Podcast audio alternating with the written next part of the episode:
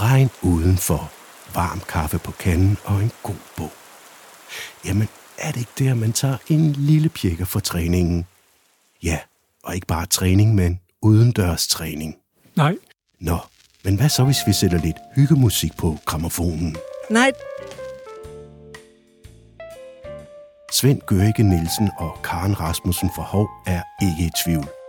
Man pjekker ikke fra instruktør Ulla Bertelsens hold Træning i Naturen, der er henvendt til personer i genoptræning og har til huse i Hov og Omegns Idrætsforening. vi kommer ud i alt slags vejr, og vi øh, har det rigtig sjovt med at være ude i alt slags vejr.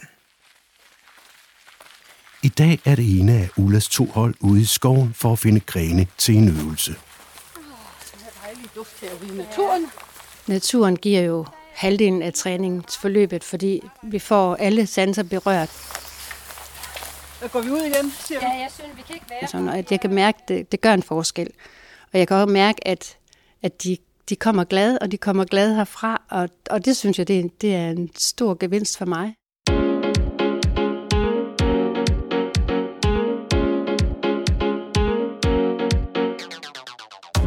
Velkommen til en podcast fra DGI, hvor vi stiller spørgsmålet, hvordan kan man tiltrække nye medlemmer med aktiviteter i naturen? Dine to værter er Søren Prehn og Jonna Toft. Vi skal høre mere om naturtræningen i Hov og Omegns Idrætsforening.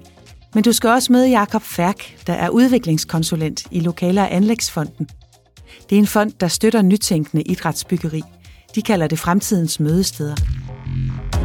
Og så skal vi snakke med Martin Machado, programleder for Outdoor i DGI Storkøbenhavn. Han rådgiver foreninger om, hvordan de kan lave friluftsliv og forskellige aktiviteter i naturen, som kan tiltrække nye medlemmer. Der er et kæmpe stort potentiale i, øh, i natur og friluftsliv for rigtig mange målgrupper. Øh, ikke mindst for børn og unge. Øh, det, det gælder i virkeligheden alle målgrupper, og man kan sige, at, øh, at de undersøgelser, der senest har været på danskernes idrætsvaner, viser også, at øh, naturen på rigtig mange områder er et af danskernes foretrukne idrætsarenaer, som man kalder det. Men i virkeligheden så, så handler det om, at der er rigtig mange danskere, som har en stor lyst og en motivation for at komme noget mere ud og lade dem dyrke nogle af deres aktiviteter. Vi kalder det en megatrend i øjeblikket. Og det er vel at mærke en trend, der kan forbedre mange menneskers livskvalitet. Og hvis man så begynder at kombinere både det at være i naturen og være aktiv og være i fællesskab med andre, så begynder vi at have en rigtig, rigtig spændende cocktail, som, øh, som virkelig kan bidrage til, nogle, øh, øh, til noget livsglæde, noget livskvalitet og nogle helt andre ting, som, øh, som virkelig bare følger med, som man er super gode biprodukter af at være ude og være aktiv sammen med andre. For voksne er naturen det mest populære sted at træne overhovedet. 54 procent dyrker idræt eller motion i naturen og i parker. Og hvis man tæller gader og veje og fortov med, så bliver det endnu mere. Det viser undersøgelsen Danskernes Motions- og Sportsvaner 2016, der er lavet af Idrættens Analyseinstitut. Men hvad er det så over halvdelen af danskerne dyrker ude i naturen? Det er primært løb og cykling og gang, altså vandreture eller gåture. Så det er aktiviteter, der er let at gå i gang med på egen hånd.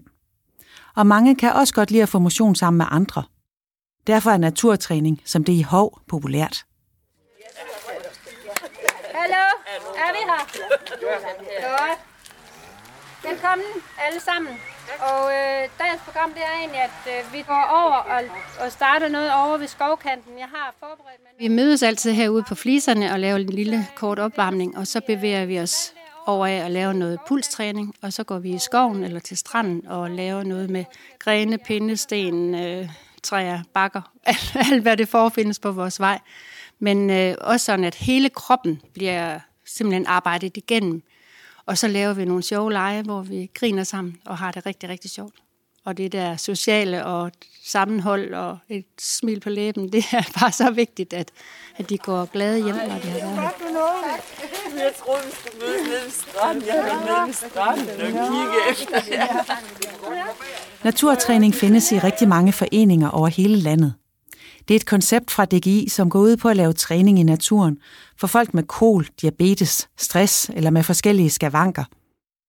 Og instruktørerne, de lærer at skrue op og ned for niveauet, så man tager hensyn til den enkelte. Så husk det der med interval.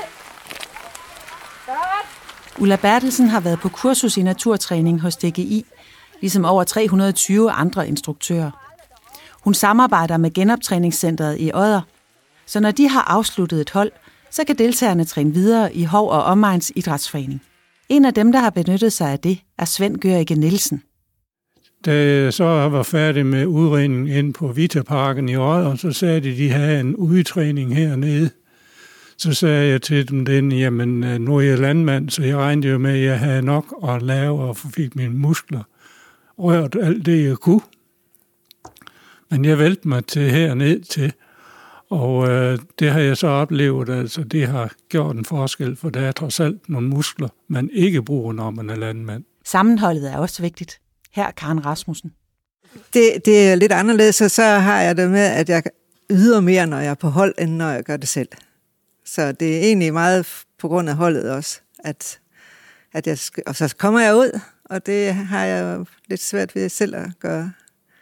Så det er en stor kombination af mange rigtig gode ting, og så er det jo et hold, hvor der er en masse humør på, og vi laver nogle sjove ting. Vi laver vores opvarmning med vores stokke i dag, så vi tager lige fat her, så i hoftebredde på vores pind. Vi er for tæt. Ja, vi kan ikke godt rykke det, det er meget øh, på legebasis, kan man sige, at øh, vi laver nogle ting, der er sjove at lave, men som man, som Svend siger også, er rigtig øh, anstrengende, man bliver træt.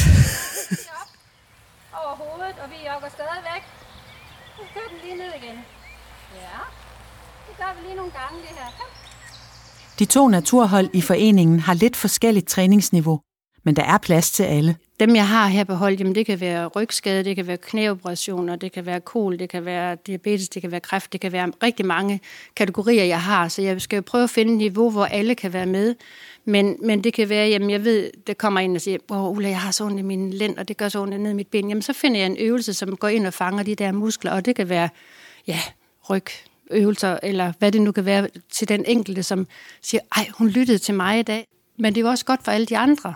Så, øh, så det er egentlig, at vi prøver at finde at et niveau, hvor alle kan være med og gøre det sværere og lettere.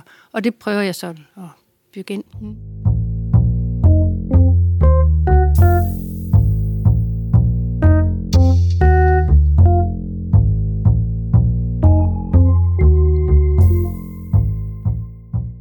Mange af deltagerne oplever, at det giver motivation at træne sammen udenfor. Martin Machado. Det at være aktiv, det er selvfølgelig noget, der, der, der giver noget sundhed i kroppen. Øh, men det at være ude kan også give noget sundhed i hovedet. Øh, og i fællesskab med andre, så kan man få noget motivation til måske tilbagevendende aktiviteter og har lyst til at komme igen og igen derude. Så, så som jeg sagde før, den her kombination af natur, fællesskab og aktivitet, det er en virkelig god kombination, øh, når man kigger på den for de her tre vinkler, fordi de hver især kan noget øh, sammen. Og naturtræning er rigtig godt til at få nogle af de mennesker med, som ellers ikke træner i foreningen, mener Jakob Færk. Der ser vi forskellige projekter, hvor at, at man lykkes med det faktisk, og man har, kan også se, at der er en interesse. Og der er også nogle grupper, som ikke er vant til at være aktive. Og hvordan får vi så dem i gang? Og der kan det godt være, at foreningerne og andre former for projekter øh, kan være den her hjælpende hånd og katalysator, det med at række hånden ud, og så kan få, øh, få medborgerne i gang med nye aktiviteter. Og der kommer den her form for socialisering, altså vi lærer at gå til, gå til tingene eller dyrke det, fordi vi bliver hjulpet i gang. Altså vi bliver notchet i gang med at, øh, at få kendskab til de muligheder, der faktisk har eksisteret lige uden for døren. Øh, og der kan foreningslivet få, få en ramme eller en rolle, tror jeg. Når vi går udendørs, så er der øh, nogle øh, elementer, som er til stede med det samme. Altså det er noget omkring temperaturen, det er farver, det er variationer og forskel, som kan skifte med minutters mellemrum, men det er også årstidsvariationerne.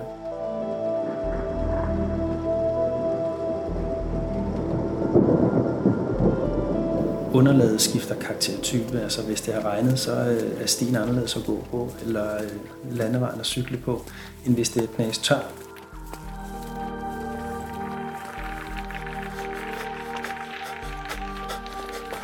Og det gør, at, øh, at der er noget variation, at det skaber interesse, og at du hele tiden er i den tættere kontakt med dine omgivelser, fordi at du navigerer meget mere og spiller meget mere det med dine sensorer. Så bare det med at være ude faktisk, der er du allerede i et stort sensum load og motorisk bombardement fra start af. Der er meget større interaktion og samspil med omverdenen. Og det er også derfor, der er nogen, der måske har endnu højere grad den her opslugthedsfornemmelse og flow-oplevelser, når du er i de udendørs element. Ja, hvad er det egentlig, det gør ved os at være ude i naturen?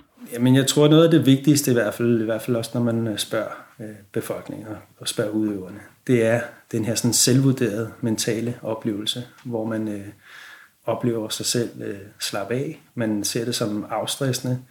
Mentalt øh, får man det bedre. Øh, og det er sådan virkelig nogle af de her sådan elementer, som er noget af det vigtigste samtidig med det fysiske del i det men også gerne i kombination med sociale elementer. Ikke? Altså man, man er ude, og man er aktiv sammen.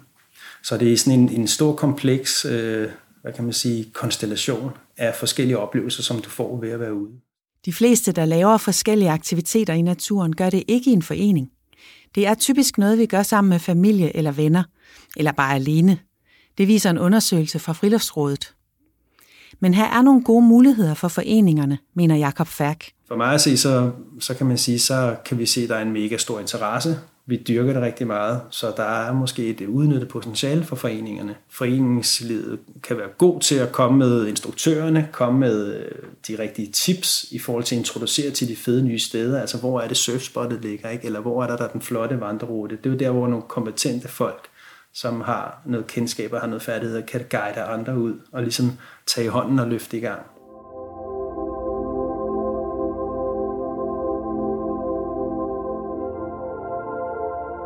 Hvis en forening gerne vil i gang med at lave aktiviteter i naturen, som kan tiltrække mange, så er det en god idé at gøre det enkelt at være med, mener Martin Machado. Jo lavere barrieren er, jo flere, flere kan man få med. Øh, og langt de fleste har et par sko, de kan gå i, så kan vi gå en tur. Og langt de fleste har en cykel, man kan cykle på, så kan vi cykle en tur. Og så kan man hæve niveauet derfra. Og det kan man sige, det er ikke kun gældende for børn og unge. Hvis vi sænker barrieren for, for ældre og for andre voksne grupper, jamen, så kan vi få flere med. Øhm, og man har også set rigtig gode eksempler på, og det, det er helt sikkert en af trenden i øjeblikket, det er, at de her gåhold øh, er begyndt at blive kæmpe store. Vi har eksempler på Frederiksberg, hvor, øh, hvor vi har nogle øh, gå venner, hvis vi skal kalde dem det, som egentlig gerne bare tilbyder at sætte deres egen tid til og planlægge, nu går vi fra A til B, øh, har over 300-400 følgere, som, øh, som, øh, som følger dem på Facebook i forhold til at gerne vil med ud og gå i løbet af en uges tid. En af fordelene er, at der er ikke brug for så meget udstyr. Og lokalet, det har man jo. Okay, er I klar igen? Nu! igen, kom! Nu! Jamen, det kan være, hvad kan vi bruge tre pinde til? Jamen, der kan vi lave en stafet eller, eller et eller andet. Altså, det er sådan nu, og nu bruger vi også mange gange cykelslanger. Jamen, hvad kan man bruge en cykelslange til? Og, jamen, det er jo alt. Det er jo bare at, at, ja, at lave en sjov leg eller et eller andet. Det kan være, at du står i en rundkreds, og så har du cykelslangen, hvor du den er, holder du hænderne sammen, og så skal du kravle igennem den der cykelslange hele vejen rundt, og, eller mm, tage den på fødderne, og så skal du lege Pinocchio, mens du går med de der cykelslanger, eller ja, hvad det kan være, eller stå sammen to og to, og så skal man simpelthen få strammet den der cykelslange ud med fødderne, eller et eller andet. Der er så mange idéer. Altså, man bliver mere aktiv ved at møde nogen, der, som laver noget, og for eksempel, når man går på sådan et hold her, så, så skal man jo også gerne uh, kunne hamle op med, det, med dem, man går på hold med. Selvom vi hele tiden får at vide, at vi skal ikke gøre mere, end vi selv kan. Men, men, uh, men det, det animerer en til at gøre lidt ekstra. Holdet mødes altid foran hallen i Hov, og det har faktisk betydning, at der er nogle faciliteter, der hvor man mødes, fortæller Martin Machado. Vi i hvert fald erfaret, at, at nogle af de steder, hvor det giver god mening, det er at koble sig på noget eksisterende. Det kan fx være den lokale hal, at man har udgangspunkt for, øh, det kan være, at man har en stor gymnastikforening lokalt i lokalområdet, og så kobler man sig på den øh, hal som startsted for sit løbehold, eller som startsted for sin aktivitet. Øh, så har man også et, et bagland, hvis man skal sige det sådan, i forhold til toiletter og alle de her ting, som også betyder noget for folk, når de er sammen i et fællesskab. Eller man kan trække ind under et halvtag, hvis det regner osv. Så, så de der lige at overveje den der ramme omkring de aktiviteter, man gør sig udenfor, øh, er lidt anderledes end dem indenfor. Øh, sikre sig, at, øh, at man kan holde sig tør, hvis det nu kommer til at stå ned i stænger, øh, er, er også rigtig vigtigt. Og så vil bare se at komme i gang. Øh, gør den nærmeste halv til et, til et cykelmødested, gør den nærmeste halv til et løbemødested, gør den nærmeste halv til et sted, hvor vi starter vores vandretur, når vi går ud i naturen sammen. Så de basale behov skal altså kunne dækkes der, hvor turen starter. Men hvis man engang imellem vil tiltrække rigtig mange deltagere, så må der også gerne være noget for hjernen. Vi ser rigtig mange øh, aktivitet med stor tilstrømning, øh, hvor der er noget islet af noget andet i. Det kan være noget kulturhistorie, det kan være noget øh, historiefortælling, det kan være noget arkitektur undervejs, øh, det kan være noget naturvejledning. Så, så, øh, så hvis man har sådan nogle elementer undervejs med noget fortælling, som giver et ekstra dimension på oplevelsen ude, jamen, så bliver der også noget læring i det. Øh, og så begynder det at blive rigtig, rigtig spændende. Martin Machado har tre gode råd til foreninger, der gerne vil lave flere aktiviteter i naturen.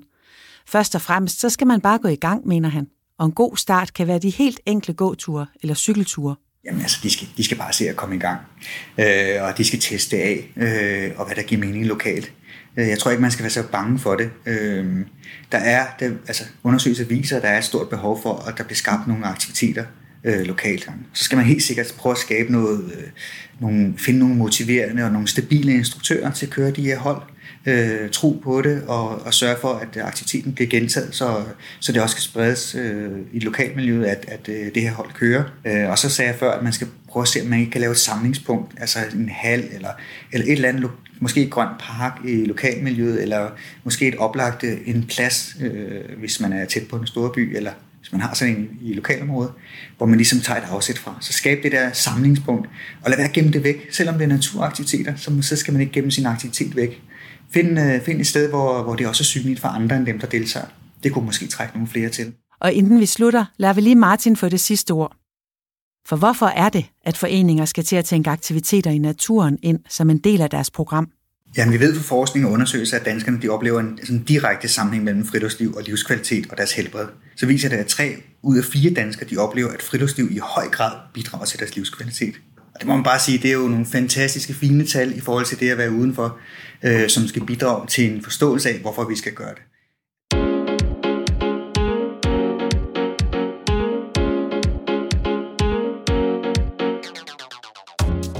Det var, hvad vi havde at byde på i denne podcast fra DGI om, hvordan foreninger kan tiltrække nye medlemmer med aktiviteter i naturen. Du kan hente en lille opsummering af de gode råd, du hørte i udsendelsen på DGI's hjemmeside. Hvis du vil høre mere om, hvordan foreninger kan få flere med, og måske også kan få flere frivillige, så lyt til DGI's podcast. Du finder dem på DGI's hjemmeside og i diverse podcast-apps.